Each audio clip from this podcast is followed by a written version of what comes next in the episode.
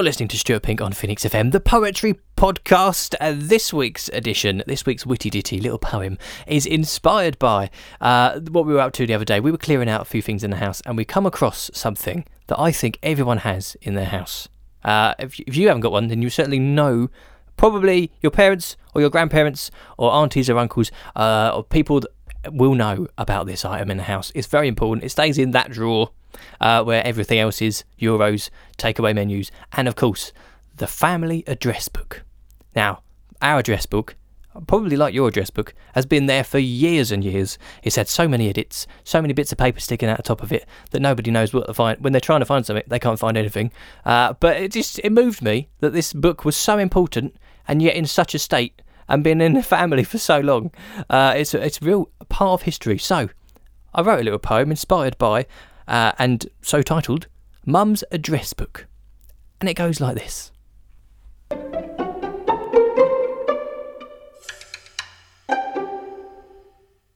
There is a sacred place where my mother always goes to check upon the details of everyone she knows.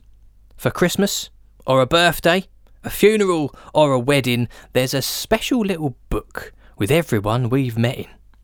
Our uncles, and our aunts, my cousin twice removed, that couple from Mallorca, and the neighbours who have moved.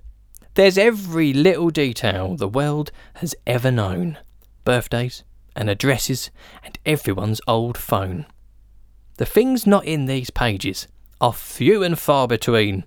It's got more information than MI5 have seen. If James Bond ever visits, I'm sure he'd be impressed. In fact, I wouldn't be surprised if Mum's got his address. But flicking through the pages isn't quite a piece of cake, because it's written in some sort of code that nobody can break. The alphabet's forgotten, and every other mark has successfully confused the team at Bletchley Park. But once you have a cipher, a key to understand, there's something rather sinister written in the shorthand. You see, this book is ancient, as old as life itself. The guy who wrote the Bible had this one on his shelf.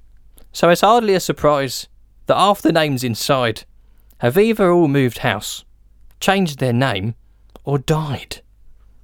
The space is running out, the page is rather small, so there's little room for sentiment or empathy at all. Every other line is scribbled out in red because every other person is labelled here as dead.